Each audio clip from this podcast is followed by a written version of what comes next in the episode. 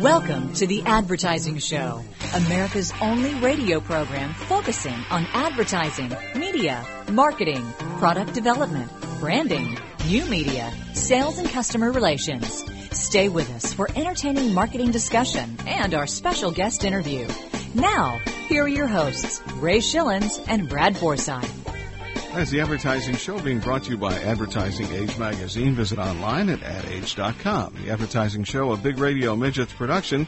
And uh, for two hours, well, we think it's well worth the stay here. We've got Pam Talbot out of Chicago, who is president and uh, C E O for Edelman U S, a division of Edelman Worldwide. We've got uh, with us Patrick Meyer, Joe Jaffe, Jeffrey Gitomer, Andy Borowitz, and uh, I understand, Brad, a little bit later on this hour, we've got uh, not good advertising, but uh, bad advertising this week. Right. Is that right? Mm-hmm. Very good. So how are you doing? Doing great. Good. Good. Lots of stuff going on. The Olympics going on. The uh, audience for the Winter Olympic Games, uh, less than Olympian, according to U S A Today. And I think we knew that. Mm-hmm. Um, very interesting, too. The N B C coverage of the Winter Olympic Games generating so-so ratings uh, amid some strong competition from the other networks. As a matter of fact, there was one that actually beat the living daylights out of the Olympics. What was it? it was American Idol. Idol. Yeah, exactly. Yeah. Mm-hmm. So how very interesting. Well, not only the uh, Idol is doing great against him, but uh, who else was it? Um, trying to think. I've got that piece somewhere. Bob Vila's classic This Old House Issues. And, well, it, uh, not to it, not to be mistaken for, uh, let's see, uh, Norm's uh, Toolbox. Yeah. It's interesting because, you know, I've been watching the, a little bit of the Olympics, and I've decided that uh, there's a uh, what they call a long track uh, in the speed skating. Speed skating. Yeah. There's a, there's a long track. I don't know the exact uh, distance. It's like five thousand meters or something like that. Okay. These guys, when they start off on that race, I don't know if you've seen it, Ray, they, they look like they're trying to decide who can go the slowest for the first lap. Oh, really? It's, it's kind of like, no, you go ahead. No, no, no, no, you go ahead. And I've decided that if I could just, you know, enter that one first lap on that race, I think I could get a gold medal. You could do it? Okay, good. I think I, have you seen that? It's really peculiar because you see these guys coming yeah. out of the box on all the other races, and it's like they're, they're fast. You know, oh, yeah, and then in this case, they're, you think that they're just kind of casually one foot in front of the other. It's really strange. If you You're going to be, actually, you've been invited to the Senior Olympics. Well, thank you, and, and you know, there's a reason why you're wearing the uh, full bodysuit lycra, uh, skin-tight uh, Olympic Depends. logo. Yes, exactly. There. Okay, yeah, yeah, right. uh, they're very nice. No, uh, hey, did you hear about? Uh, I guess it's old news by now, as far as, of course, Cheney and his "I'm sorry" deal on Fox News. Uh, oh, but, but we're not letting it go because Andy Borowitz is going to talk about that well, an hour or you two. Pre- you predicted that uh, Andy would have something along those lines mm-hmm. this week, Every last day weekend. this week. Yeah. Well, guess what? Uh, Brett Hume, which is the one that got all the uh, accolade on, on being able to get the Cheney interview, two point one million total viewers uh, ahead of uh, Fox News, the O'Reilly Factor for that particular night. Mm. It was also the most watched cable news show of the day. So uh, uh, Cheney uh, did very well in getting that uh, getting that interview. I don't know how he ended up with it. He must be, uh, you know, special special friend of the of the White House. I, I suppose. suppose so. Was that was that on the Outdoor Life channel? Fox, Fox News channel. But you, did you catch uh, did you catch Letterman's Brought to you uh, by top, Remington? Did you t- did you catch uh, Letterman's top ten excuses for uh, Cheney shooting his friend? Yes. One of them was uh, I remember it as it was yesterday because I only caught a, a snippet of it, but uh, one of the uh, top ten was that uh, Cheney thought the uh, his friend was going gay cowboy on him, uh, which I thought was pretty clever. Poor Dick Cheney. Yeah. But they don't go hunting soon again. Well, if they do, he'll probably be wearing a vest. Yeah. And he'll have his friend right by his side, hmm. and hopefully he'll miss. Yeah. Poor guy. Anyway, Pam Talbot can... is with us out of Chicago, the, the yeah. only place in, that is colder than the city of Houston uh, this weekend. Uh, I said, Pam, it's cold here in Houston. She goes, yeah, it's colder in Chicago. Yeah, so it's, it's incredible. It should, should be a great interview with uh, Pam. I got to tell you, we don't we don't address uh, P R often enough, I suppose, and uh, talk about a, a, a great person to have on the show, President and Chief Executive Officer of U S A, as you said earlier, of uh, Edelman uh, U S. Mm-hmm. We're hoping to get her the position as uh, Chief Executive Officer of Edelman Worldwide before the end of the show. We, we can make that happen that. for her right now. I think we can. She was sensitive about wanting to make sure that people distinguished her from uh, the Worldwide C E O, but hopefully mm-hmm. by the end of the show we'll have everybody everybody confused, and she'll be not only the C E O of Worldwide Edelman, she but she'll owner. be uh, yeah. selling the private company to uh, Omnicom. Oh, okay, good. Very it's good. One of the few private, uh, privately held P R firms that are still around that are so worth we, a darn. What do we get out of the sale? fifteen percent? Is that what we I'll, get? I'll, I think fifteen is our number now. That's a good number. Okay. Mm-hmm. Hey, let's uh, let's pull up, uh, let's see, who are we doing this hour? Uh, Patrick Meyer on The Advertising Show with Ray Schillens and Brad Forsythe. Welcome to Understanding the Future Now.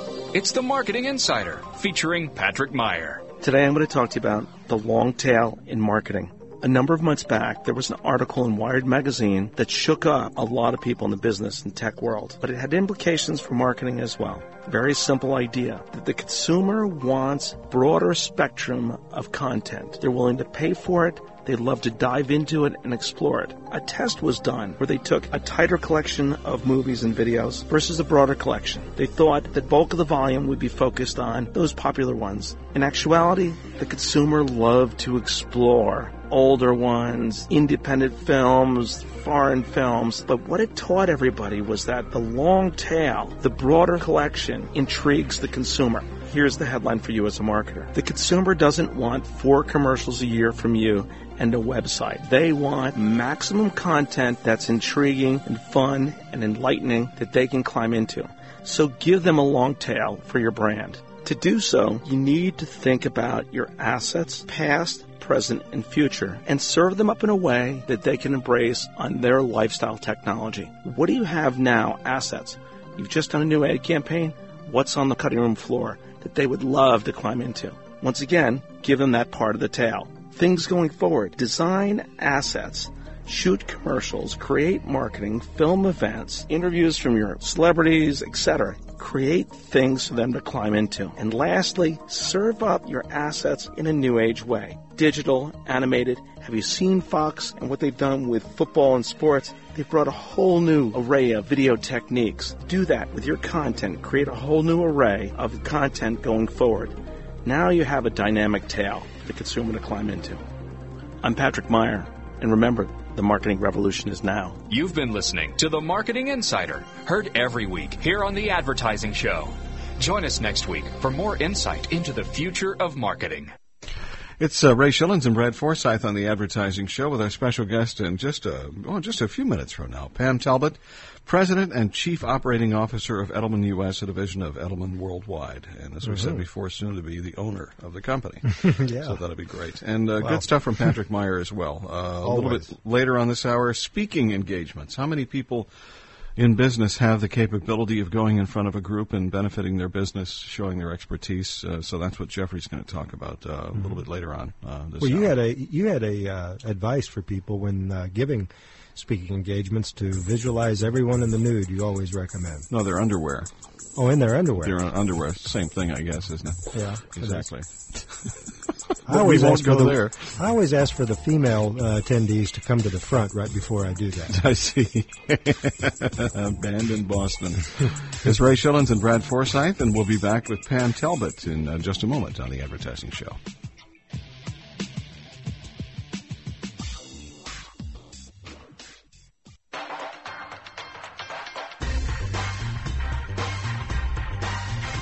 You're listening to The Advertising Show with Ray Schillens and Brad Forsythe.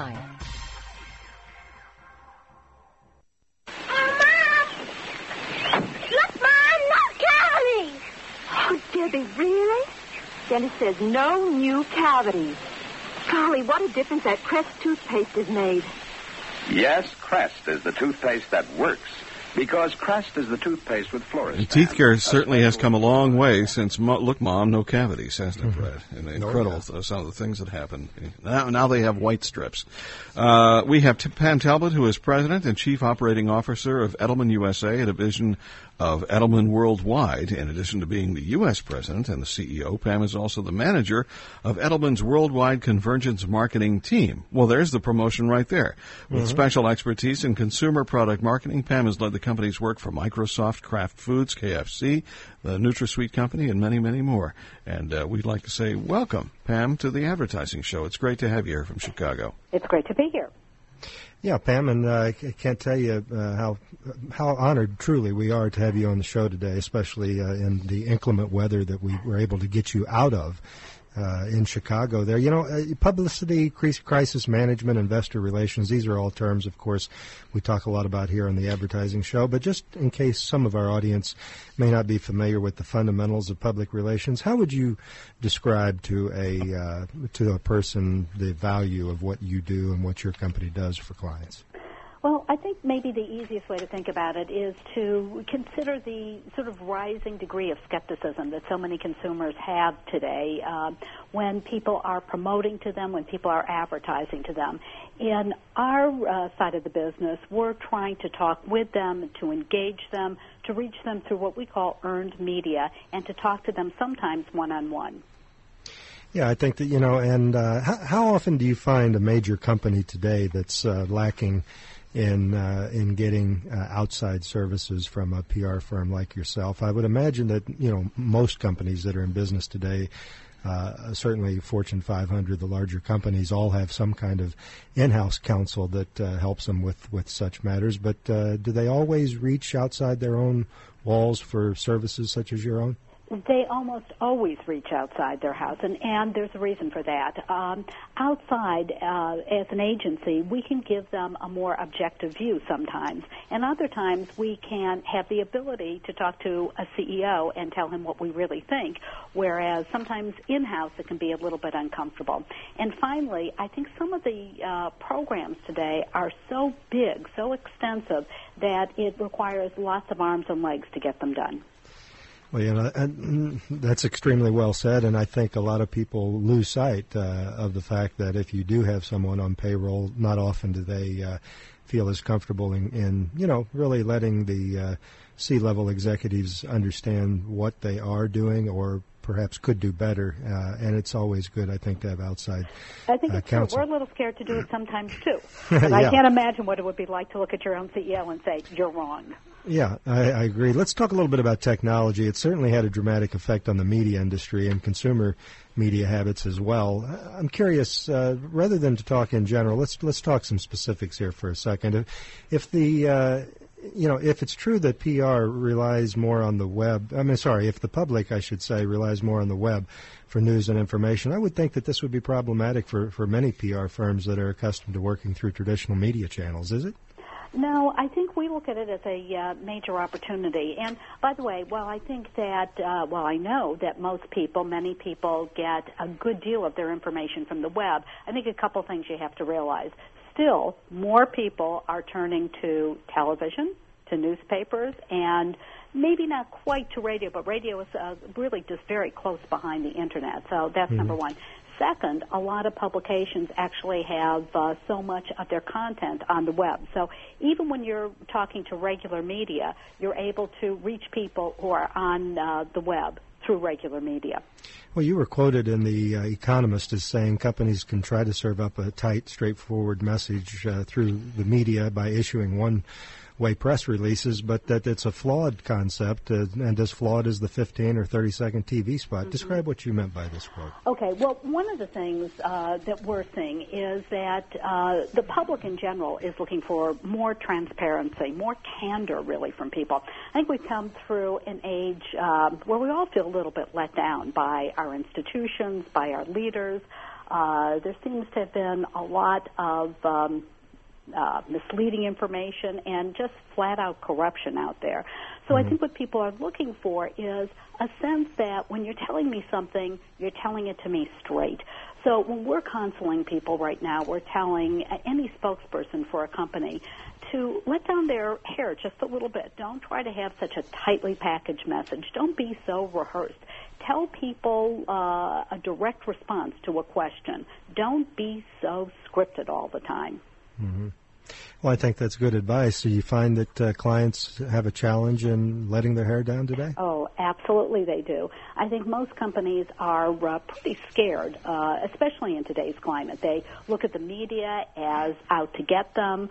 Uh, they're uh, concerned about the regulations of, say, Sarbanes-Oxley. They're they're just afraid of uh, being candid. And yet what they find is whenever they try to be a little too clever to tell a story in, in such a tight way that there's no appearance of truth or even humanity, um, that instead of wiggling out of a tight situation or dealing with a difficult situation smoothly, they just dig a hole for themselves. You know, we have a little less than a minute left. In the world of agency consolidation, Havas, uh, Omnicom, all the big holding companies, isn't it a bit of a challenge for an independent P R firm like Edelman in, in that type of environment? You know, we found that we have had some of our greatest growth in the years of consolidation. And one of the reasons, we think, is that we're able to work with almost any partner. We're comfortable with any agency, any promotion company. So I think that being that way has actually allowed us to work with more companies more smoothly.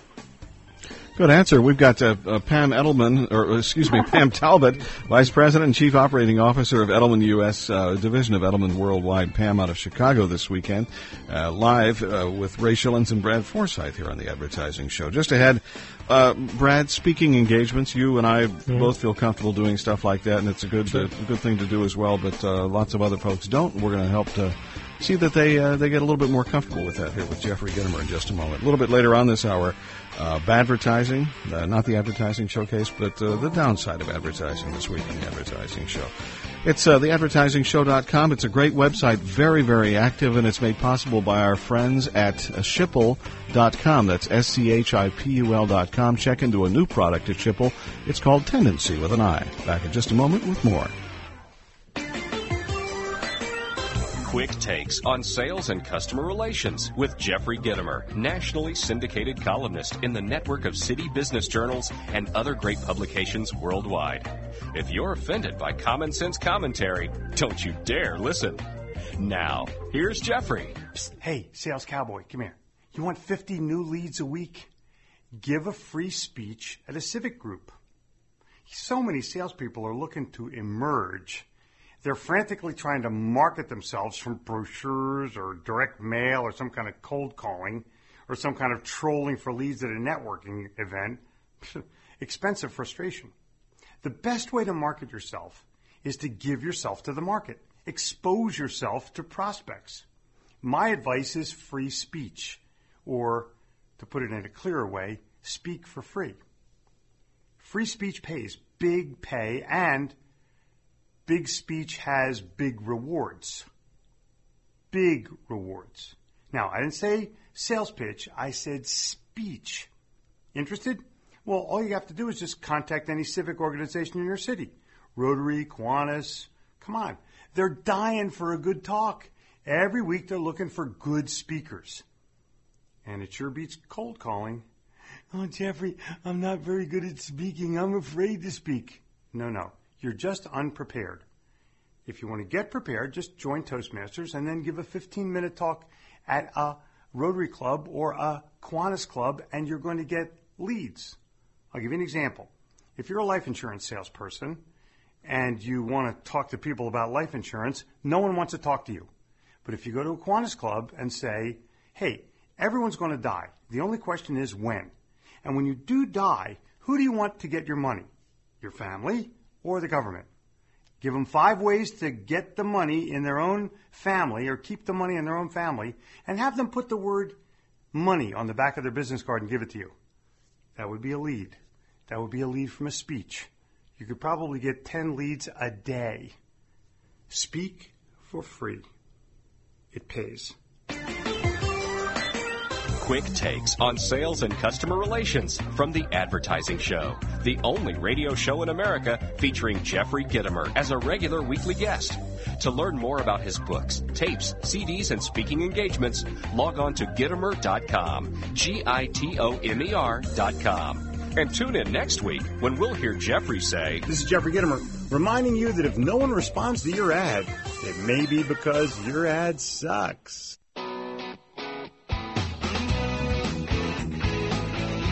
Make informed decisions about your company's advertising strategy. This is The Advertising Show. This is the year of the lark. The The Lark is the car of the year. Look what's new for you from the Lark.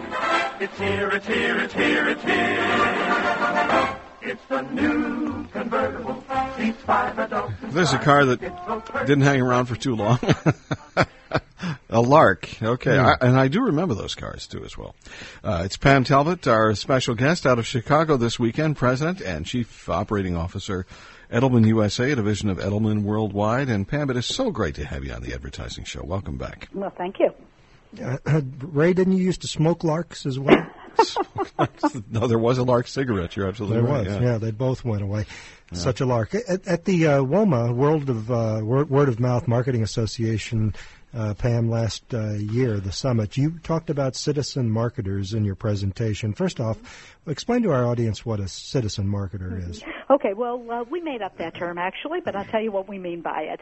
Um, one of the things that we've noticed over the last couple of years is that uh, consumers who care a lot about a product not only buy the product, but they talk about the product, and they not only talk about the product to their friends, but sometimes they go online and they really drive a lot of conversation about that product.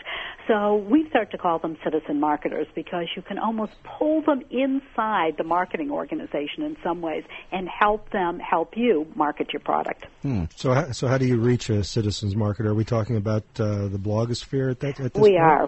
Um, there, there are a variety of different ways of reaching people, and sometimes it is simply uh, giving them the information they need to talk about your product and to talk about it online. Other times it gets a little bit uh, more engaging. And um, let me see. Let me give you an example. Um, when we were launching Xbox three sixty this year, just as one example, we mm-hmm. wanted uh, uh, gamers to know about the product, to have a little bit of a good time with the product even before we launched it. So we created a game that they could play online where they could find little bits of information about the product and also where they could join into teams together, uh, a game that we called Colony, and uh, play a game online in teams. And as they played that game, we gave them little glimpses of the product. We got thousands of people playing the game, thousands, tens of thousands, hundreds of thousands at a certain point, not only playing the game but searching for clues about the product that was coming out. And as a result, we had all kinds of people talking about it, buzzing about it, looking forward to the product, and pulling their friends and, into it as well. And mm-hmm. without a reward as well. In other words, you just engaged them in the product, and then now they're talking about it to it, their friends. That's absolutely right. The one reward they got, which would seem pretty small maybe to you and me, but was a big deal for them, is we alerted them to the exact moment Xbox was going to be launched uh, online.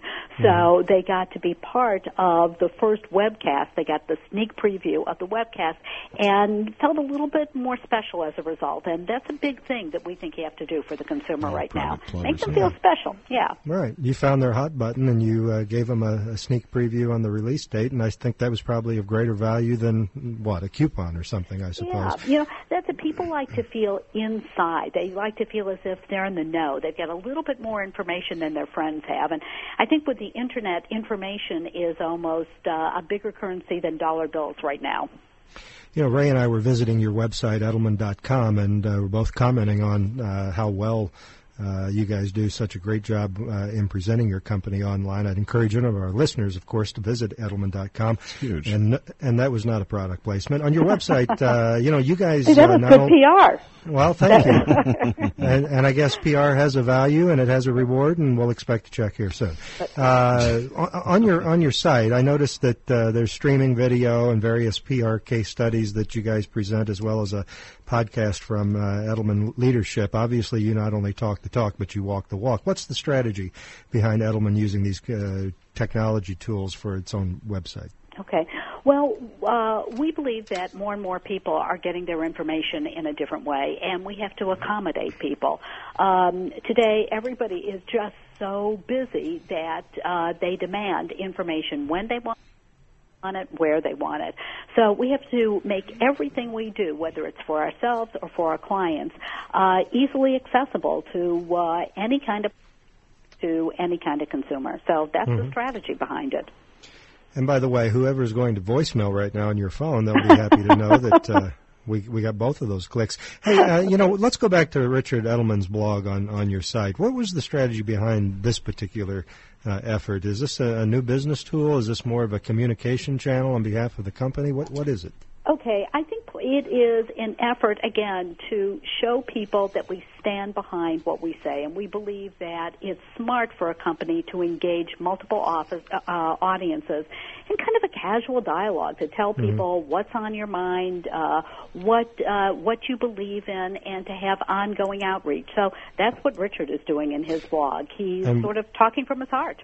Yeah, what's the numbers? Do you, do you, do you have metrics on uh, the engagement that he receives online through that? Uh, we don't, but we know that he gets dozens and dozens of comments every time he posts a blog. So mm-hmm. uh, we believe that it's an effective tool for us. Yeah, and again, if you want to communicate with uh, Richard, Edelman dot com. Uh, real quickly, we have about a minute left here. Uh, Last year, Hurricanes Katrina, Rita, uh, both disasters, of course, but great opportunities, I guess, for some companies. When can a corporate uh, humanitarian humanitarian effort uh, be an opportunity without being seen as maybe being an opportunist? Okay. I think it's an opportunity when people uh, approach it as something that they want to do versus something that looks good for them to do. If you really know that you belong there, if you've really got something to give, and if in the process you let your own employees tell the story versus the C E O, then you're not only doing good, but you're communicating about your heart. Back in just a minute here. You have best, Pam, we're, Pam, we're going to take a break here on The Advertising Show with Ray Schillens and Brad Forsythe. Back in a minute.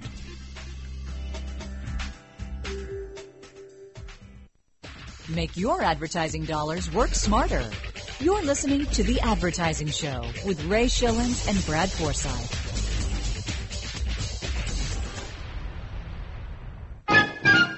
Oh, you need puff, puff, puff to make a puffer dutter. Marshmallow puff and lots of peanut butter. First you spread, spread, spread your bread with peanut butter and marshmallow puff. Boy, there's nothing like a fluffer nutter to get that energy back, huh, Brad? Hmm. Right before it puts you in a sugar coma. Exactly. So we've got uh, Pam Talbot with us uh, next hour. Uh, next hour, she will be the president and owner of Edelman Worldwide. Mm-hmm. I think she's dating Richard Edelman. Oh, be careful what you say there. No, that's that's an example of bad P R. Yeah, that's exactly right. That's yeah, called no. a rumor, and that's just a bad thing. Yeah, that's a bad well, we're thing. joking. Have we're you joking. absolutely? Have you heard about this? This is uh, it's an online campaign for cell phone content provider. It's Oasis, O A S Y S Mobile. Mm-mm, no. And what they're doing is they're offering ringtones. You've heard of pheromones, where they put the pheromones sure. in the cologne, and you attract mm-hmm. men and women, whatever you want. Right, and moose. So the, And me, and yeah, mice, mices, uh, that can make their user irresistible to the opposite sex. Well, basically, I want to try this one out here. I do have a pheromone uh, ringtone here. You do? And, oh, yeah, yeah. Oh. Hang on, just a hold minute, on, see. hold on. Let me tighten my belt. Well, where did it, where did it go? No, it didn't do it here. Let's mm. let's try this again. Hold on, my number didn't work. Let's just turn it off and turn it on again. That's We're rebooting. Certainly no sexual innuendo. yeah. Uh, Why didn't it go on? Oh, come on. Wow. Okay. Was the name of that uh, ringtone Helen Keller? Yeah, exactly. Okay, where is it? Okay, it's not going to work for me. Hmm. Great. Okay, never mind. It's fake. Well, why doesn't my phone work? I don't know. Probably because smelling. we're inside this stupid building. That's why. That's it's probably not connected. Anyway. Well, it's okay. kind of musky in here. Ooh. Oh, here we go. Now, uh, yeah, let me try it now. This is the pheromone uh, ringtone, or pherotone, I should say. Let's see what it says mm-hmm. here. Let's see. Here we go. And see, see what uh, see what this does to you. Okay. Oh well, I use that. You use that? Mm-hmm.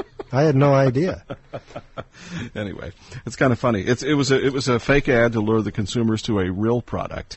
Uh, campaign directs users to a site called pherotones dot com, P H E R O T O N E S dot com, in which the gag is extended to include user testimonials and videos showing the ringtones in action. Can you believe that? That's what a great idea. What was that from the Wall Street Journal? Because I just downloaded an article. No, New York Times. Oh, okay. New York yeah. Times. Yeah. So there you, you know, go. if if I were to say my hump, my hump, my hump, my hump, my hump, you'd know what I mean, right? Right. That would be a traffic jam with camels. Well, almost. Yeah? It's okay. actually uh, from the Black Eyed Peas' re- recent uh, hit. Honda, by the way, has joined forces with the Black Eyed Peas to uh, uh, for a promotion, I should say, that will be giving away a car that appears in the band uh, video for its latest hit, Pump It. Uh, the tricked-out Honda Civic S I Hybrid uh, has been completely tricked out, as they say, and will be uh, uh, at all venues for the band uh, during its uh, tour coming up, and fans have an opportunity to sign up online, as well as uh, a customized kiosk at the concert site for uh, uh, being able to sign up for the potential winning. The tour, of course, kicks off March twenty-third, a great example, in my opinion, Ray, of a of an integrated brand entertainment effort, and it's a great idea, I think, from Honda. I think it's a fantastic idea. Honda's doing a lot of good stuff, though, as well. Uh, we, we, you've seen the, uh, it's it's a an award-winning video, actually, uh, from uh, for the Honda diesel. Uh, automakers attempting to sell the uh, the tough sell of dirty diesel cars to skeptical hmm. American drivers, and and we saw the ad, but it wasn't brought up here, but it, it appears it's true. Uh, Garrison Keillor, host of the uh, National Public Radio's A Prairie Home Companion. Sure. Uh, the song is Can Hate Be Good? Uh, it's like a real psychedelic thing accompanied by animation of bunnies, flowers, and rainbows. It's really, hmm. really a, a cool video. And uh, uh, Business Week uh, just uh, pulled that up this week as being a really neat ad to check out. So check it out for the Honda diesel. It's no, it's, different. It, is it a spot or is it a video you see online, or does it say? No, it's a television spot. It's oh, a television okay. spot, and I and I have a funny feeling. Well, I've never seen it on the air here. I thought it would may have been in Great Britain or something like that, which is mm-hmm. possible. But uh, well, but have you have I, you seen the spot?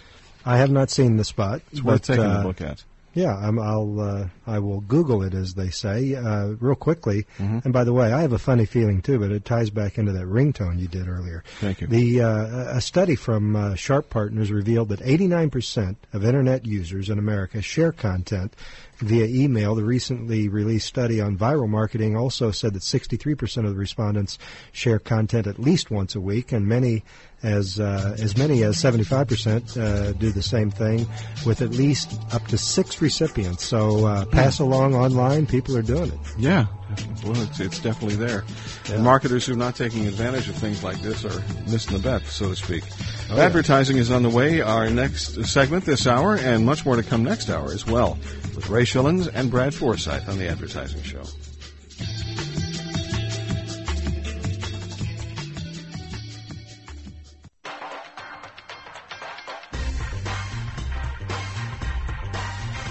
You're listening to The Advertising Show with Ray Schillens and Brad Forsythe. Oh, he was really funny tonight, wasn't he? Coffee? That's another funny joke. Oh, Missus Olson, I just can't make good coffee. Judy, good coffee is no problem with Folgers. Folgers is mountain grown. Do a spot for Starbucks with her. That'd be so funny to talk on the word Starbucks. With Starbucks, there's no problem. I can just get a Starbucks, and you'll be fine. Pam Talbot is our special guest, and she'll be back with us uh, next hour on The Advertising Show as President and Chief Operating Officer, Edelman U S, and uh, a bunch more, too, as well. Joe Jaffe joins us next hour, talking about wasted ad dollars. Well, there is never any wasted ad dollars. Well, maybe sometimes there are.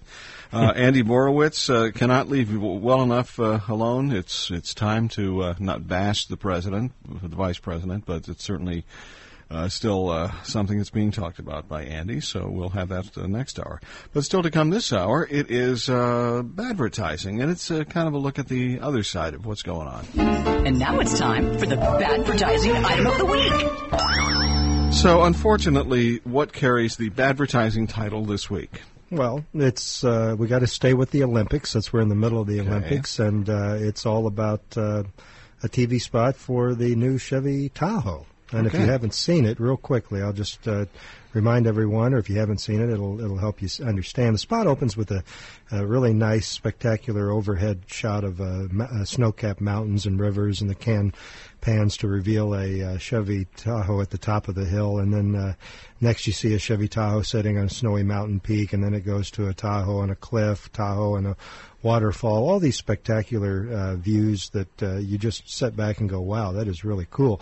Uh, and then we uh, we transition to a series of short clips of uh, Tahoes driving across a variety of terrain, desert, snow, rock, uh, waterfalls, et cetera. And all, by the way, subtly, I must say, that you have to really, you know, listen to it a few times uh, and, and pay close attention. But the horns of the Tahoes are honking to the Olympic theme song. Spot ends with an aerial mm. shot of a Tahoe perched up atop of a mountain, and the announcer says the all-new two thousand Chevy, uh, two thousand seven Chevy Tahoe lets the let the games begin. Now, the spot I just described from Plum Productions, by the way, and agency Campbell Ewald, uh, in my opinion, is truly a, a lame attempt to develop a brand message for the new Tahoe, uh, yet its sole objective must have been to draw attention to its sponsorship and tie-in with the Winter Olympics. No doubt there's, you know, some beautiful landscape pictorial, Ray, that's being shown here, but I think sure. the uh, I think what's what's missing is you have a very expensive production that manages to be, at the same time, one of the most generic S U V spots I've seen lately. When you engage a viewer uh, with the spectacular panoramic views that you uh, see on the, in this particular spot, if you're like me, you find yourself asking, uh, wow, how did they get that uh, car up there on top of that hill mm-hmm. for that shot? You know, and you tend to engage with the how-to, and, of course, they did it all through Uh, creating the uh, live uh, action footage and, and seamlessly matching that with some scene footage. But mm-hmm. uh, at the conclusion of the spot, you, you basically have zero connection with the Tahoe brand itself. It, again, it's beautifully executed and very well done. I think my biggest complaint about this spot is that it, it fails to, in dramatic fashion, to tie the brand Tahoe and the benefits of the particular Chevy Tahoe product to Uh, their sponsorship tie-in and, and most importantly, to the consumer. So, uh, sorry, Chevrolet, uh, no gold medal for you this week, and uh, agency Campbell Ewald as well. A beautiful, expensively well-done spot that I think when you see it, if you haven't, you'll agree that it's uh, a bit on the generic side. Hmm, very interesting. Yeah. And not a cheap spot either, right? I don't think so, even though it wasn't done, you know, on... on location, uh, even without that, uh, uh, having to match up live footage with, uh, right, with right. and do all that, it's uh, it's not easy, no, and I can't imagine that it was cheap. It's a good example of doing a dramatic spot for the Olympics, and you could imagine you'd want to do a great effort there, but uh, I think uh, I think they missed an opportunity. There's a lot of great spots that are uh, on the Olympics this year. And a what lot would of be what would be one of your favorites that are on the Olympics this, this year? You know, I saw one the other day that was uh, tying in uh, an Italian torchbearer uh, running through the streets of Torino, uh, and it's for uh, Samsung uh, uh, cell phones, uh, mm-hmm. electronics. And I, in fact, I was thinking about featuring it uh, next week, but it's basically where this guy runs through the uh, streets of Torino, ends up running into the stadium to go light the torch, and they have some real footage tied in with this. Yeah. And you're thinking, well, that was cool that they were able to do that. And people in the crowd start holding their phone up as they've called different friends to say, listen to the crowd, listen to what's going on, trying to share the moment with people that uh, are not able to be there. And it shows a shot of the uh, of the uh, uh, of the crowd there, and you've got thousands of people holding up their uh, their cell phones, presumably a Samsung. That does sound good. I think I've seen that spot as well. Yeah, it's a pretty cool spot. There are some good I think stuff that the on. Thing I like about it, Ray, is it ties in in a uh, relevant way to the Olympics as opposed to just, you know, seeing mm-hmm. uh, you and me laying on top of one another doing the two-man bobsled. Like the guys from the, the Today Show. Today Show, yeah, yeah, I saw that. See, that was funny. I think the Today Show is yeah. doing a great job with that as well. I so. agree. I thought that I thought uh, it was funny. And I like Any, Anytime you can get uh, Al Roker to lay on top of uh, Matt Lauer, I mean, Lauer. just in any situation, that's going to be funny. Did you hear how high Matt L- Lauer's voice was during the run, though? He was going, I did that, and I noticed I noticed that they were neither one of those guys were wearing the pins either. I noticed that, too. Well, there wasn't any room. That's true. That's funny. But, uh, yeah, the Olympics continue. No doubt we'll be watching it tomorrow morning as well on the, on the Today Show, because that's the best one around as far as I'm yeah. concerned. Uh, it's Ray Schillens and Brad Forsythe. Go to the advertising show dot com, and you're going to find a lot of good stuff there, including R S S and podcasts and uh, industry information. You'll hear interviews from our past guest and uh, hear who's going to be on in the future as well, so go there. It's The Advertising Show, brought to you by Advertising Age magazine. Visit online at ad age dot com. This is a Big Radio Midgets production.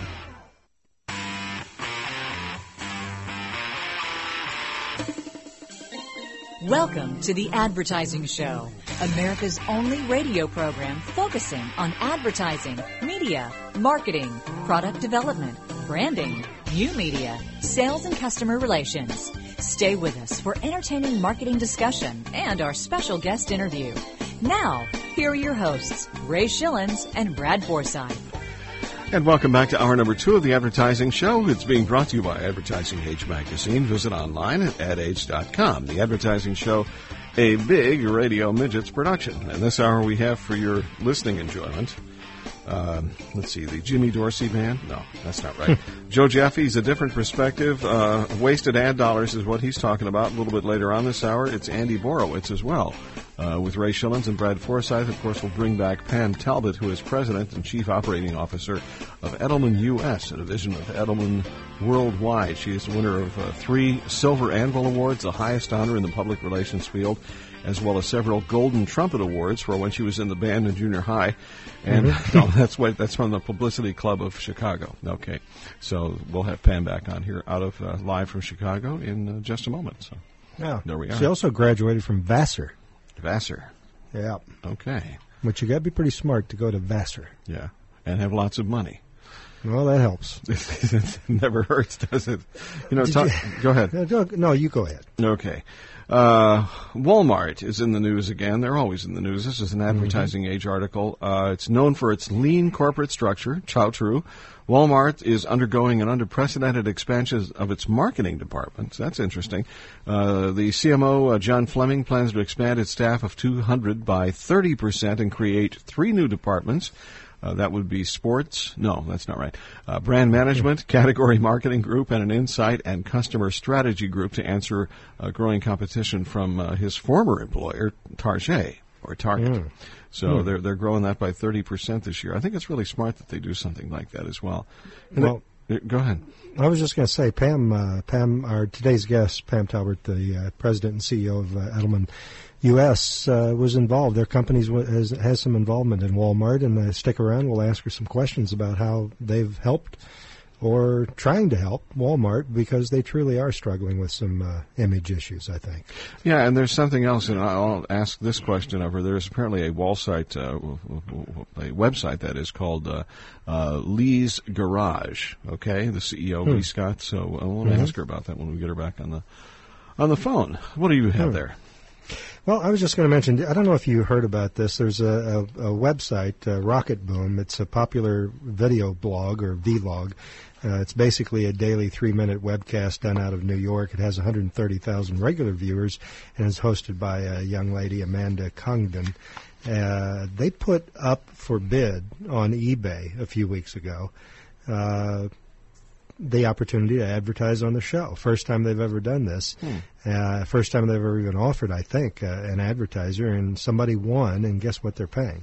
Hmm. forty thousand dollars for five fifteen-second mentions during the week of March sixth for an automated teller machine maker, T R M, who won the Rocket Boom eBay auction. And what's interesting about this, Ray, is that uh, not only, you know, did... did uh, this company, T R M, whatever they are, uh, they want some kind of connection, obviously, with the Rocket Boom audience, but it also had a follow-on effect because Earthlink, uh, hoping to diversify its media mix uh, with spending more money through uh, alternative media, will be following on March thirteenth with a uh, series of ads as well for Rocket, Bo- Rocket Boom. I visited rocket boom dot com just to see what this was all about, mm-hmm. and uh, I don't know. If I say something negative, I'm going to sound like I'm jealous because they're getting forty grand for five fifteens. But you know, right. go go right. visit it yourself. I I, I thought that uh, if you can garner one hundred thirty thousand viewers with the stuff that she's putting out, then more power to you, I suppose. I suppose so. There is a winner there somewhere. Yeah, you, right. you had to go visit it. It's rather interesting. I will. I will. I won't do that at the moment here, but uh, yeah. unless we can, Rocket Boom, it's called rocket boom dot com. Okay. We'll do that. And uh, maybe we can get a part of that forty thousand dollars for mentioning it on the show. A worldwide audience, if she gets a spike in her uh, in her uh, traffic, then she can give us, what's our number? fifteen percent. We're going to stay with that. We're I staying guess. with the fifteen percent number this weekend yeah. only. It's a special deal. That's and, true. Uh, for a limited time only, of course, okay? Mm-hmm. Uh, what we want to do, uh, if we can get uh, Joe Jaffe uh, ready to rock here as well. Uh, wasted ad dollars. Never should have wasted ad dollars, speaking of that kind of stuff. And uh, we've got Joe Jaffe on the Advertising Show right now. If you dare to risk seeing the world from a new point of view, Join us now for a different perspective, featuring author and new marketing consultant, Joseph Jaffe. Half my advertising is wasted. The only problem is I don't know which half. Those were the immortal words uttered by retailing pioneer John Wanamaker more than a hundred years ago. It is downright laughable that the advertising industry still holds true those words.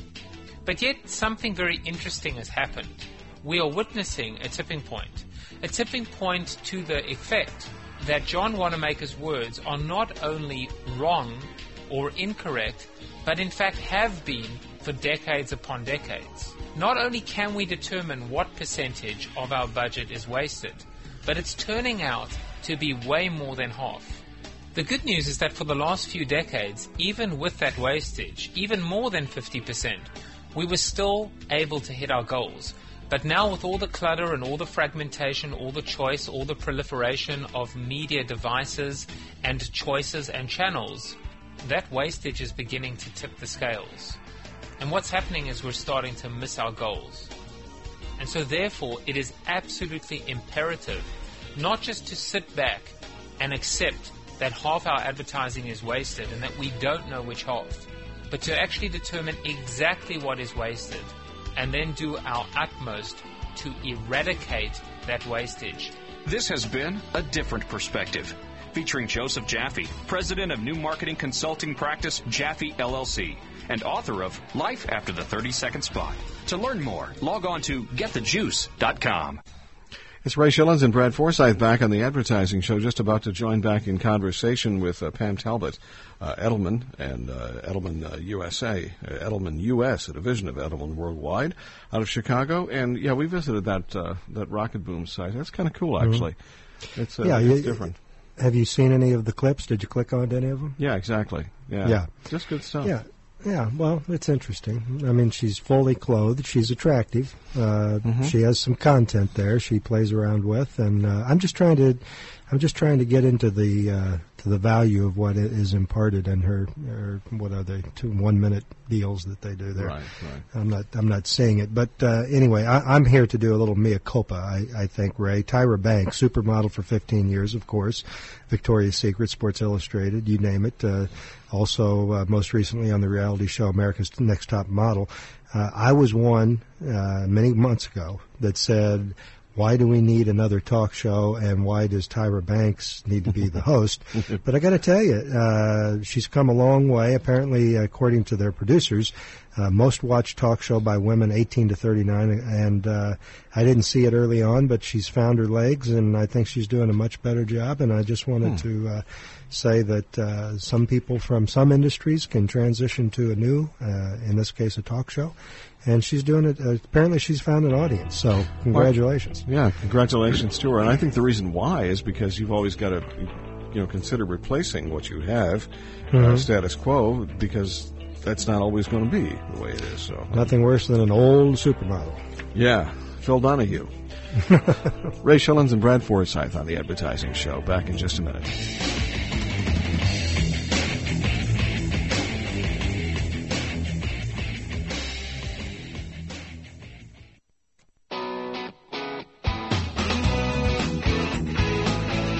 Make informed decisions about your company's advertising strategy.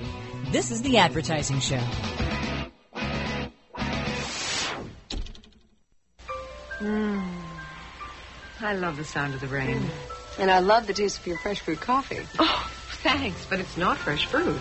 It's new Tray Cow. Like we said, nothing outlasts the Energizer. They keep going and going. Doug, our producer, is uh, uh, powered by the Energizer today. Exactly. Is that right? Yeah, it, it keeps him going. Mm-hmm. We have the Advertising Show with Ray Schillens and Brad Forsythe.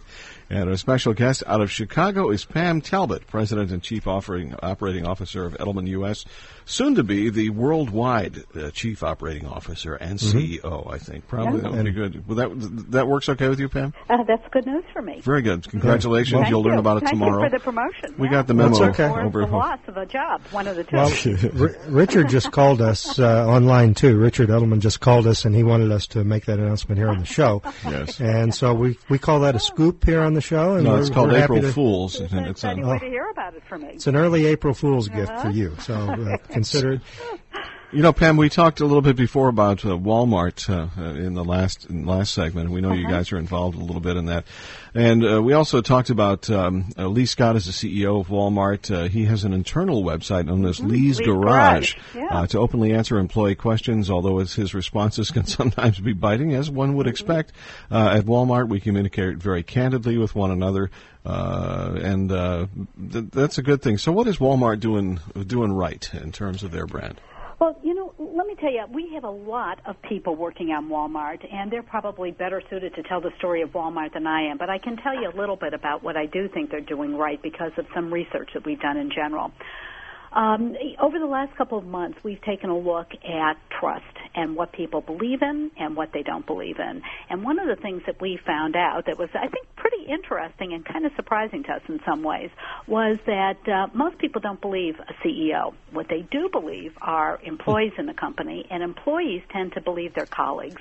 So whenever you can make sure that your message, what you're talking about, is in line with what your employees are thinking, and when you can have candid conversations with your employees and let them talk back to you and have a chance to express their own views, you're on the way to uh, developing more trust and more understanding. So, well, I think there are some contentious things going on for Walmart right now. I think the fact that Lee is talking to people and is talking in his own voice and talking honestly and letting employees talk back to him, I think that's a really smart thing to do. Very good. Yeah, and staying with the Walmart uh, idea, and just reflecting real quickly on what you just said, I think we, the example that comes to mind is Lee Iacocca's uh, turnaround of Chrysler and taking uh-huh. a spokesman role for that company. It's a it's a great example of many years ago of how a C E O can do just that, become more candid and more upfront with uh, with consumers, and I think it's a, a great example of how to turn around a company in a more honest fashion, and he did it through a paid uh, commercial channel yeah. in the case of, of the ads. You know, staying with the, as I said, with the uh, Walmart example, I understand Walmart's founder, Sam Walton, believed that P R was a total waste of time and mm-hmm. money. I'm curious, what did it take for the company to change his mind other than the fact that he died? I think what happened is they woke up one day and realized that the way people outside the company were viewing them was completely out of line with the way they saw themselves, and mm-hmm. realized that to bring those two together, to close that gap, they needed to to do a better job of talking. And second, I think they realized that they needed to have somebody. Remember we talked about at the beginning how sometimes it's easier for an outside company to speak the truth inside a company. Mm-hmm. I think right. this is another good example of needing somebody outside to come in and express more candid points of view. Hmm. Well, I'm curious, did, did uh, Robert Greenwald's movie, Walmart, The High Cost of, of Low Price, affect Walmart's brand or corporate image in doing your research recently? Did you sense that? You know, I, as I say, I am not working on this specific account, so I can't tell you whether or not that specific movie had an impact. Normally what we find is is it isn't a single event that changes a company's image. Instead, it's ongoing uh, events that it's more of a drip, drip erosion that can happen to a company. Every once in a while, you do have uh, a terrible event, and I think Enron is a great example of that, where mm-hmm. you, there's no escaping a single event. But more often, people tend to give a company the benefit of the doubt, and it's only over time that they change their opinions. You know, you mentioned uh, Enron, and we're going to talk about investor relations next segment, so if you're interested in that, stick around. Certain Google, Google's been in the news uh, mm-hmm. a lot lately. I and yes, they have. I, certainly there's some uh, conversation about investor relations as it relates to that particular company. But in the few minutes that we have left in this segment, let's talk a little bit about the role of P R in branding a company's products or services. Is it possible today, do you think, Pam, for a company to build a brand solely using P R? I think it's possible, but I think that the best way to build a brand today is to blend all the different disciplines together. Advertising, you know, I, I would be the first to say advertising has a huge role in building a brand, in uh, connecting with customers over and over and over again so a message gets out. But I think it's the combination of the credibility of public relations, the direct outreach, and advertising and promotion, of course, that really builds a brand for today. You know, I, mm-hmm. I think a great example of that that is some of the work that we've done on Dove, the Campaign for Real Beauty, that we did very closely with Ogilvy and the brand team that uh, I believe has uh, established the brand in a way that it never had been before in so many years of marketing. It has a new resonance with consumers, a new meaning to so many consumers, and I think it's a combination of the two that really made that happen. Yeah, and when you talk about the Dove campaign, of course, the People Like Me campaign. That's I'm right. curious. I'm curious how, uh, what role did you guys play in, in the creative development there? I mean, it's definitely a, a real people type uh, approach. It is. In fact, I think it's one of the best examples of um, of marketing to people. Uh, with absolute truth, with candor, and also using that people like me that we're seeing has uh, much more meaning and much more impact with people now than uh, than celebrities. So um, our role was really part of the uh, part of a total team. Uh, certainly, advertising was at the table, the brand team was at the table, and it was the brand manager that said that she believed that uh, consumers wanted something different, wanted a campaign that talked about real beauty. Our role in it was to say, if we're going to talk about real beauty, let's ground it in truth. Let's make sure you're right. Let's do it with real people. Let's reach out to people in different ways. And so we started off by doing a study, a worldwide study, asking women what they thought about beauty, how they saw themselves, how they saw others. And it was that study that really grounded the the campaign uh, and made it much deeper, I think, than if it had just been done through advertising. Yeah, you know, we found of... out, because I, I mm. heard you talk about uh, uh, Tyra Banks just a minute ago, mm-hmm. only two percent of women around the world think the, think of themselves as beautiful. Isn't that amazing? Only two percent. Well, that's, that's Ray's wife and my wife, I guess. So you've got to count. Uh, that you was know, the right thing to say, Brad. Yeah. That was the right thing to say. It's interesting that you say that, Pam, because on the one hand, as a man, you would think most women buy things to look prettier and therefore aspire to uh, higher levels, such as the images of models and, and, and pretty people you see on T V. But yet your Dove campaign suggests that there's certainly a connection and some uh, resonance to seeing real people product, uh, produce, or, or I should say uh, uh, promote a, a beauty product. Mm-hmm. And uh, the consumer can, today's consumer, at least uh, Uh, female-wise, can connect to that. It's an incredible campaign. And, and they want to be beautiful. It's not that they don't want to be beautiful, but they want to be beautiful in a real way, not in an unattainable way. Yeah, and that's, you know, Ray and I always strive for unattainable, but it has nothing to do with beauty. It's in another genre. Yes. Ray, what do we have? About a half minute left? About a half minute, exactly. Well, in, in thirty seconds or left, uh, less, uh, what, what's the biggest mistake you see uh, companies making today with regard to P R? I think most companies are trying to continue to connect with consumers in old-fashioned ways. I think they're only using television. I think they're only using print media. I don't think they're pulling consumers into the center of their campaigns the way they need to. So that's what I think is wrong. Uh, many companies are afraid to have a real dialogue with consumers, but they got to get over that fear if they're going to be successful. She lines up well with Patrick Meyer earlier the last hour, I guess. Exactly, exactly. Yeah. No, it, it, some good advice here. And the good news is, is we've got uh, Pam with us for another segment uh, this hour. Pam Talbot is president and chief operating officer of uh, Edelman U S, a division of Edelman Worldwide out of Chicago. And uh, we're going to take a break here, and we'll be back in just a minute with more on The Advertising Show. Check out uh, the advertising show dot com. Great place to actually hear this particular interview here as we get it uh, uh, uploaded to the website and available for podcast and R S S. And it's just where things are at today, and that's where we're going to find it, at the advertising show dot com. So, back in just a minute with more with Ray Schillens and Brad, uh, Brad Forsythe.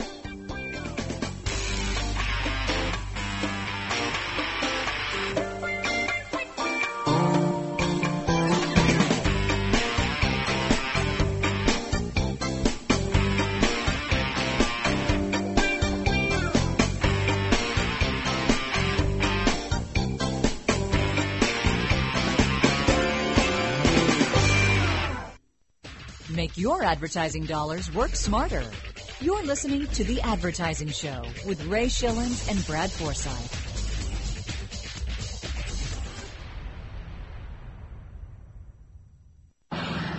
down to the beach, huh? Right. Got Aztec suntan lotion? No, I've got this stuff. Oh, not that. Aztec suntan lotion's especially formulated to let you get the tan you want with the protection you need. Uh-huh. Want to know how I know about Aztec suntan lotion? No. I'm the Aztec sun god. This is my stop. So naturally, I have a great bronze god body. Nice talking to you. Let me take off my Aztec sun god shoes and socks here. Don't do that on the bus. Roll up my pants legs. People are looking here. See this shin? It's not only golden tan and handsome, oh. but it's been protected and kept moist by Aztec suntan lotion. Driver, let me off here. You want to look like this shin? Use the Aztec suntan lotion right for you and do the Aztec suntan dance. What? There's a dance you should do when it's sunny. You can't folk up. Certainly not representative of anybody you would ride with on the bus, right? Right. Could be interesting. Or light rail. Yes, it is. Dick Orkin and A Classic Spot with Ray Schillens and Brad Forsythe. And our special guest is uh, is Pam Talbot, President and Chief Operating Officer of Edelman U S Back for one more segment. Pam, thanks so much for joining us from Chicago. Well, thank you. Yeah, welcome back to the show, Pam. Uh, investor relations, as promised. Let's get into a little bit of that. What, what is the role of investor relations for business today? Uh, companies use investor relations to talk to uh, key audiences, uh, investors obviously in this case, to explain to them how the company is doing, to give them insight uh, into what they expect to happen next and to why the company is succeeding or the difficulties the company is having. But essentially it's to uh, help give people reasons to invest in the company, to buy their stock.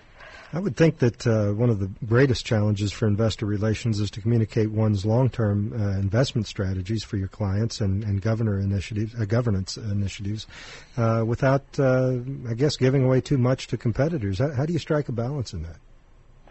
Well, today there are so many rules about what you can say and can't say when you're having these conversations. Almost all companies have to play it right now very, very close to the vest. Uh, you want to give people a sense now that the management of your company is right, that you got the right people in the right places. And without telling people about what products or what specific strategies you have, you want to give people a sense of the vision of the company and that you've got uh, the, the cash and the vision to uh, to achieve a long-lasting future. So I think it's more directional thinking that people are trying to share.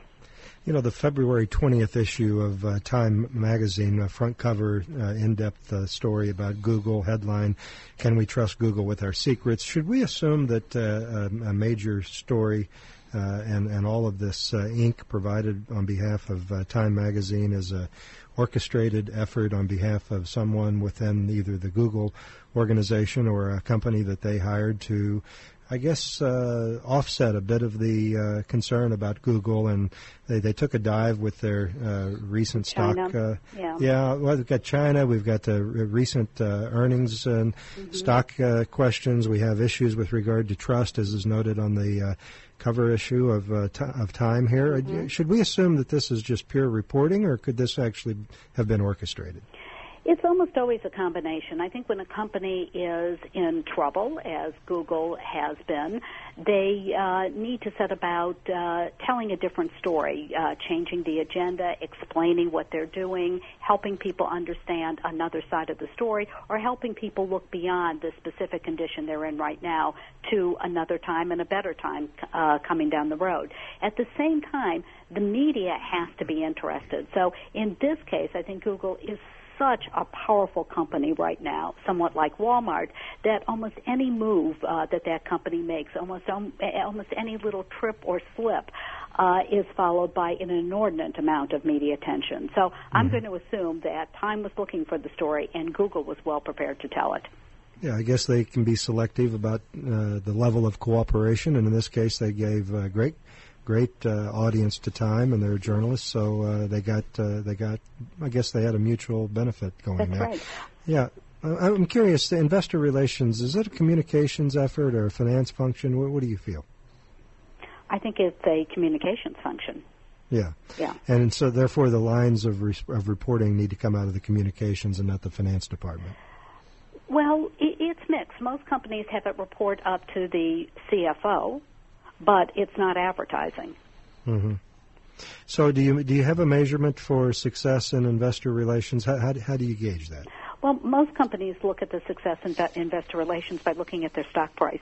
and if their mm-hmm. stock price is moving, and if the portfolio is held by the uh, kinds of companies and institutions that they'd like holding it, then investor relations is successful. Yeah, uh, let's let's move shift gears here for a second. Uh, I think our audience uh, would be very interested in getting a little peek inside the new business strategy of a P R firm. you, you, you are involved. You're involved in uh-huh. that effort. And explain to our audience how a public relations company like Edelman uh, reaches out for new business, how you how you touch with new client opportunities, and just basically how you go about this. And, and here's the catch, Pam. It's under sixty seconds. You can do uh, okay, this. Okay. It's a great point well, to end on. Okay. Well, there are a couple different things that we do. I mean, one is at, at, at our size, we have um, so many clients that really were uh, we have to work around conflict issues. So we look at our uh, portfolio of clients, and we identify areas where we'd like to have a client or we need to have a client, and then we reach out directly to them. Second, we look at themes that are emerging around the world or around the country and uh, try to decide which companies we might be able to help because of those emerging themes, whether it's a lack of trust uh, or whether it's a new consumer segment that's coming up. So we try to identify areas of great opportunity. You know, I tried to trick Pam on several occasions, and she's so good at this. I was kind of hoping for an insider view of all that, but she did well. That was an insider view. Well, she probably we're, we're does this for a living. You know, it's P R, yeah, folks. There we go. Yeah. Pam, thank you, you so it. much for being on the show okay. today. It's Edelman, E D E L M A N dot com, and the U S President, C E O Pam Edelman out of Chicago. Thanks much for being here today. More of the Advertising Show with Ray Schillens and Brad Forsythe is next.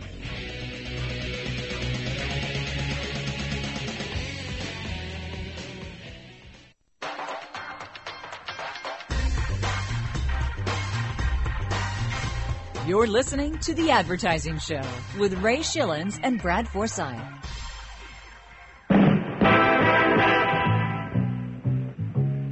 Schaefer is the one beer to have when you're having more than one. Schaefer pleasure doesn't fade even when your thirst is done. That is a great... Uh, fifties, I guess fifties, maybe even forties, no, probably fifties and sixties talent, Lena Horne, uh, for Schaefer beer. And this time of the show is what we actually break out the Schaefer beer. No, we don't. That's not a good thing. No, we go with import. That's true. well, yeah. well, we're in Houston. Schaefer's in Detroit. That's import. It's fine. Yeah. Not a problem. Hey, congratulations. Does that, does that beer still exist, by the way? Right. I don't think I've seen Schaefer beer now. But yeah. if you want us to run down to the seven eleven, we could do that, I suppose. It'd be right next to the Rheingold. Exactly. Ryan, now, Rheingold's still around, I think, isn't they do? It? Yeah, I uh, thought I it was.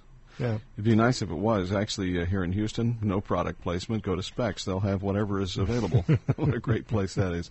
And it smells like in uh, the old-time uh, deli, you know, where you got. It's because the, the, they're drinking in the back. Probably so.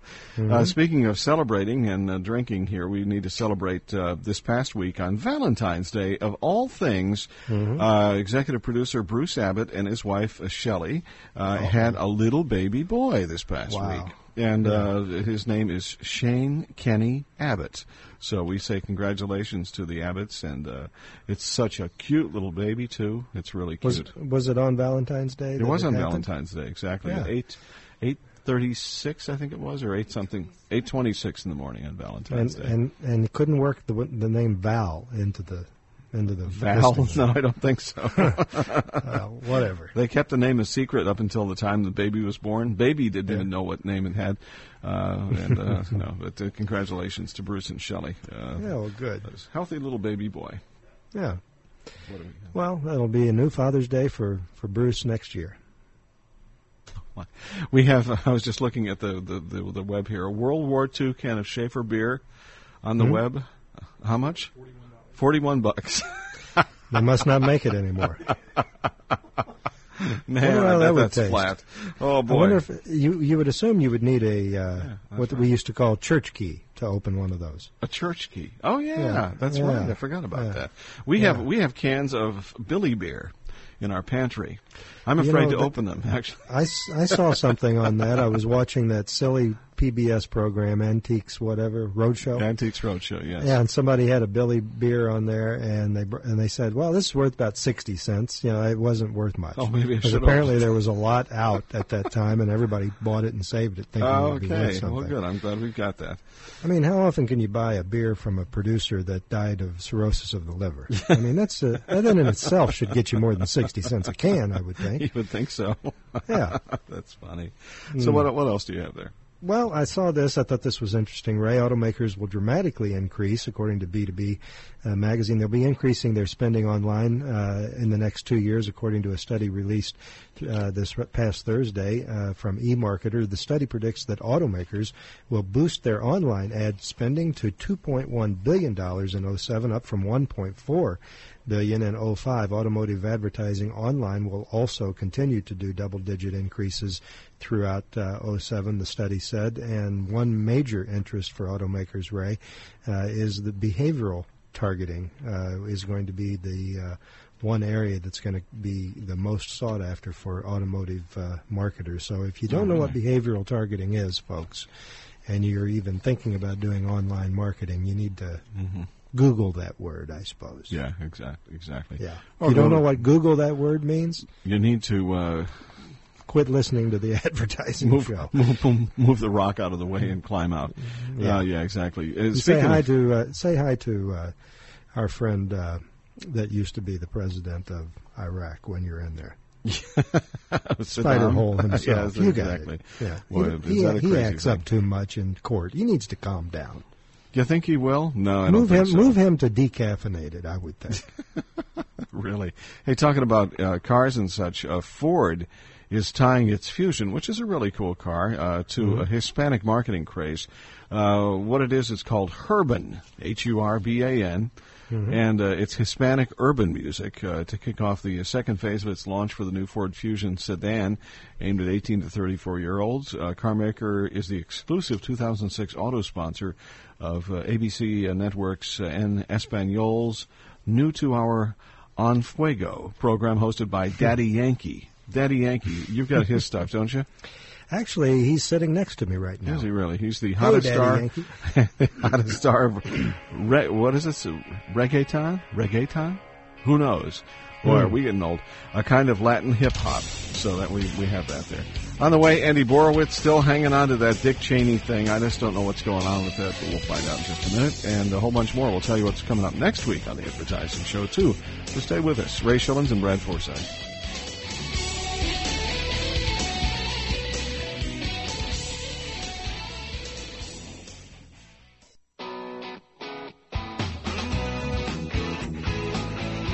Make informed decisions about your company's advertising strategy. This is the Advertising Show.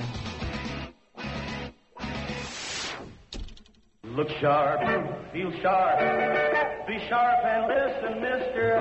How are you fixed for blades? Do you have blades?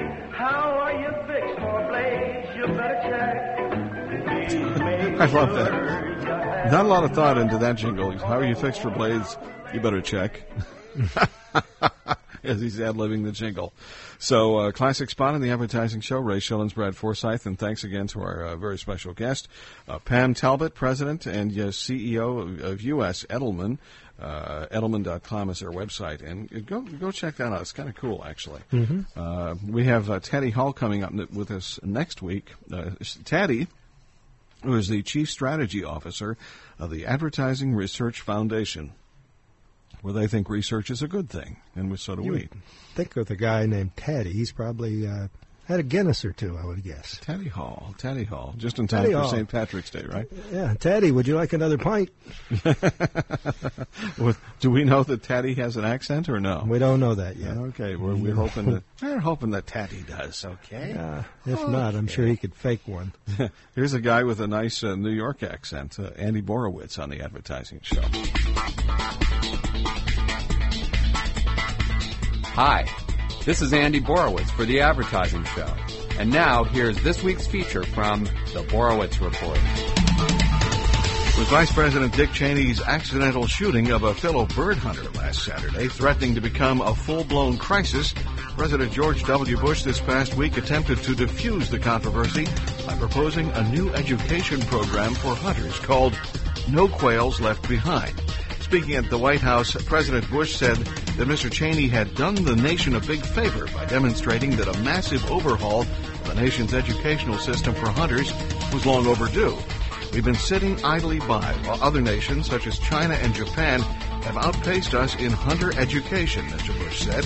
If it took Dick Cheney to shoot a guy in the face to serve as a wake-up call, we all owe him a debt of thanks. The Vice President himself appeared ready to start repairing the P R damage caused by his hunting mishap, telling reporters that after obtaining five deferments during the Vietnam War, he was finally ready to take up military service for his country. I have a gun, and I've demonstrated that I'm not afraid to use it, Mister Cheney said. The President of Iran should watch what he does, if he doesn't want to be peppered with pellets. Asked about Mister Cheney's implied threat, the Iranian President said he was unworried, adding that if Cheney tried to shoot me, he'd probably wind up hitting the president of Iraq. Elsewhere, actors Tom Cruise and Katie Holmes have never been more in love and are definitely not splitting up, according to the couple's official spokesperson, James Fry. This is Andy Borowitz, and this has been a special edition of the Borowitz Report from the Advertising Show. To read more reports or to receive daily email alerts, log on to borowitz report dot com. This is Andy Borowitz saying, keep it fake, baby. And the good news is, I guess, that it's all getting better. The man, the poor guy had a heart attack earlier this week. He's like, mm-hmm. oh, man, Dick, what did you do? And uh, uh, so things things are getting better there. I'm surprised Cheney didn't have a heart attack. He's the guy that's, you know. That's true. He's, well, he's had a few, hasn't he, already? So that, yep. Obviously, yep. When you shoot your best friend who's seventy-eight years old, that's probably stressful, too. Yes. Mm-hmm. Okay. Yeah. And uh, I guess uh, we'll we'll see how that plays out. Hopefully the you guy's going to be okay, though. We talk a lot about relevancy and personal appearances and personal endorsements. I'm I'm seeing uh, this uh, gentleman in uh, Texas that got sprayed with the with the uh, buckshot mm-hmm. as being a spokesperson for like a personal injury attorney law firm. Would be have a good relevance? I think. Uh, what are some of those coming? You know the ones uh, Hyatt. Uh, Uh, Were you talking about the Texas Hammer? Well, those, but I mean, there's national ones and so forth. But yeah. anyway, I th- I wonder if he could he would go for that. He's seventy-nine years old. What else has he got to do? Well, obviously he likes to hunt. Maybe That's not true. Anymore, though.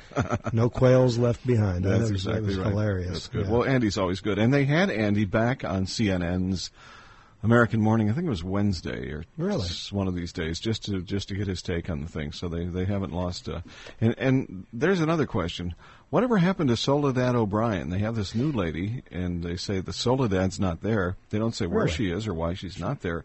But there's hmm. this other lady who kind of looks like Soledad, but she has a a South African type uh, accent or something, or British accent or something. I, I'm not tuned in over there in a long while. I had no idea that Soledad, the Irish young lady O'Brien, mm-hmm. was uh, was no longer there. Well, she I don't know that she's Bill no, Hammer. I don't know she that she's no uh, unemployment line. Uh, she's no longer there, but she just hasn't been there, and they're not. Maybe saying, she's with Bill Hammer. Could over be. At Fox or wherever he is. Yeah, they're at the Olympics, exactly yeah. right. Saatchi hey, you know, and Saatchi, go ahead. Go ahead. No, no, I was just, real quickly, I wanted to mention that there's a, a flaming hoax going on out there, flaming hoax. What do I mean by that? The mm-hmm. Olympic torch, uh, so-called Olympic torch destructive virus. Apparently it's uh, a hoax. Oh, really? But you need to look into it, yeah. And then there's a real one coming out that has to do with uh, Mac operating systems. Uh, I guess you need to look into that because I don't have time to get into it. But, uh, okay. yeah. Flaming hoax. Whatever. Flaming hoax. Google it. We like to do that, don't we? No, the verb. Yeah. It's uh, thanks to Tam, uh, Pam Talbot today and uh, Teddy Hall. He'll be bringing a pint of the old green with him next week when he comes on the Advertising Show. Chief Strategy Officer, Advertising Research Foundation. Have you given your pledge to the Advertising Research Foundation, Brad, yet? Well, actually, I'm going to wait till next week to do that, Monthly depending on how exactly that goes right. with Teddy, because I hear there's a beer tie-in. Okay. Go to the advertising show dot com to find out more. The Advertising Show brought to you by Advertising Age magazine. You can visit online at ad age dot com with Ray Schillens and Brad Forsythe. This is a Big Radio Midgets production.